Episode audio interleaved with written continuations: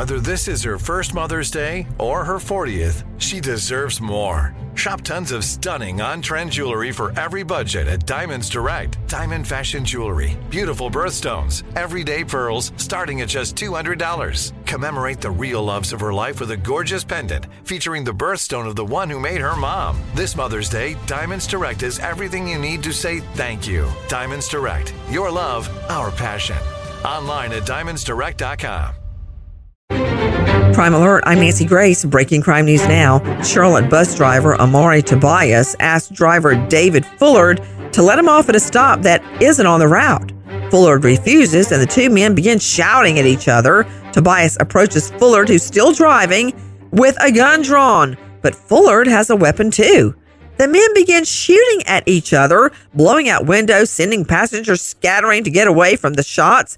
Fullard pulls over and the shootout goes on until Tobias finally stops shooting. Nancy, both men were sent to the hospital with serious injuries. Tobias suffered life threatening injuries and is still receiving treatment. Fullard was sent home to recover, and while not charged in the shooting justified as self defense, Fullard was fired from his position as a driver.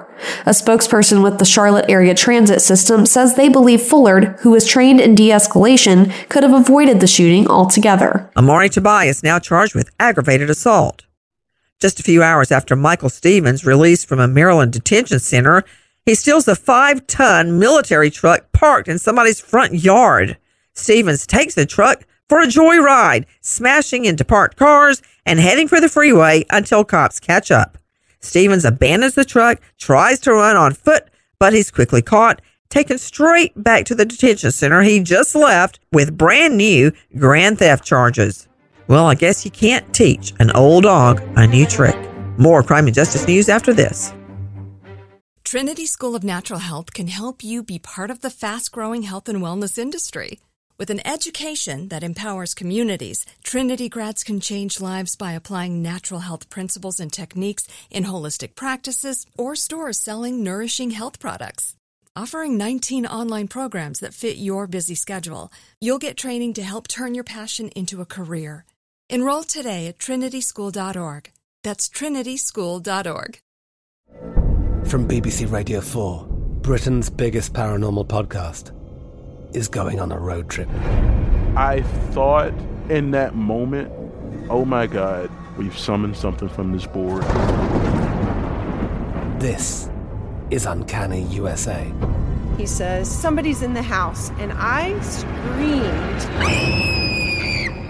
Listen to Uncanny USA wherever you get your BBC podcasts, if you dare.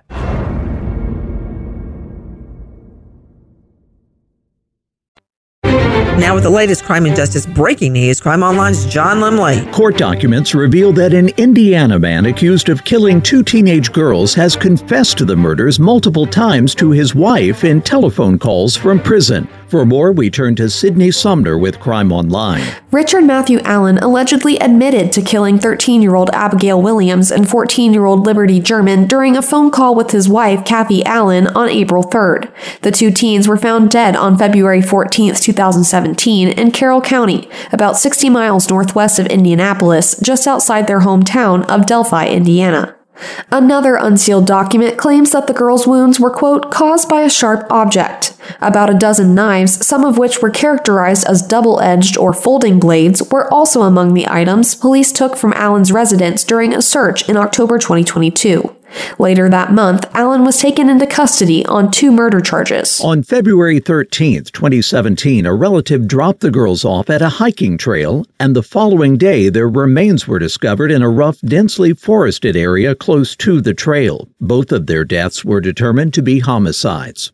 A newly filed lawsuit against a Utah woman who penned a children's book about coping with the death of her husband and who now stands accused of poisoning him seeks over $13 million in damages for alleged financial malfeasance before and after his death. The sister of Kouri Richins' late husband, Eric Richins, filed the action against her in state court. Prior to his death in March 2022, the wife is accused of withdrawing money from the husband's bank accounts, misusing money intended to pay his taxes, and obtaining a fraudulent loan, among other things. According to the prosecution, 33 year old Kouri Richins allegedly poisoned her 39 year old late husband by mixing five times the fatal amount of fentanyl into a Moscow Mule cocktail that she had prepared for him.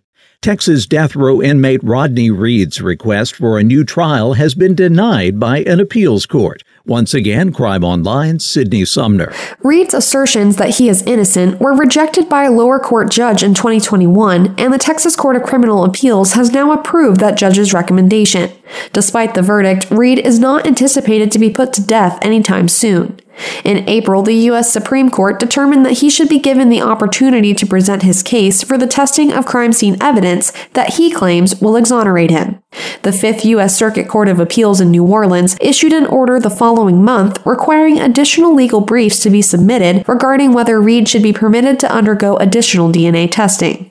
Reed received his death sentence for killing 19 year old Stacey Stites in 1996. According to the prosecution, Stites was raped and strangled on her way to work at a grocery store in the rural community of Bastrop, about 30 miles southeast of Austin, Texas. Rodney Reed's supporters allege that there is evidence to support support his claims of innocence. Jackson Brent Garcia lives with his grandma in South Carolina and spends Christmas at her home. The next day, Garcia heads to a cousin's home, calling grandma to let her know he'll stay the night. That evening, Garcia and the cousin take the dog outside to play. The cousin dashes inside to grab the dog a bowl of water. When he comes out, Garcia gone. His cell phone and wallet left inside the home. No one has seen or heard from Brent Garcia for two years. If you have info on Brent Garcia's disappearance, please call Sumter County Sheriff's 803 436 2000. For the latest crime and justice news, go to crimeonline.com. With this crime alert, I'm Nancy Grace.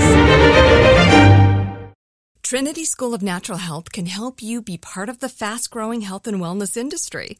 With an education that empowers communities, Trinity grads can change lives by applying natural health principles and techniques in holistic practices or stores selling nourishing health products.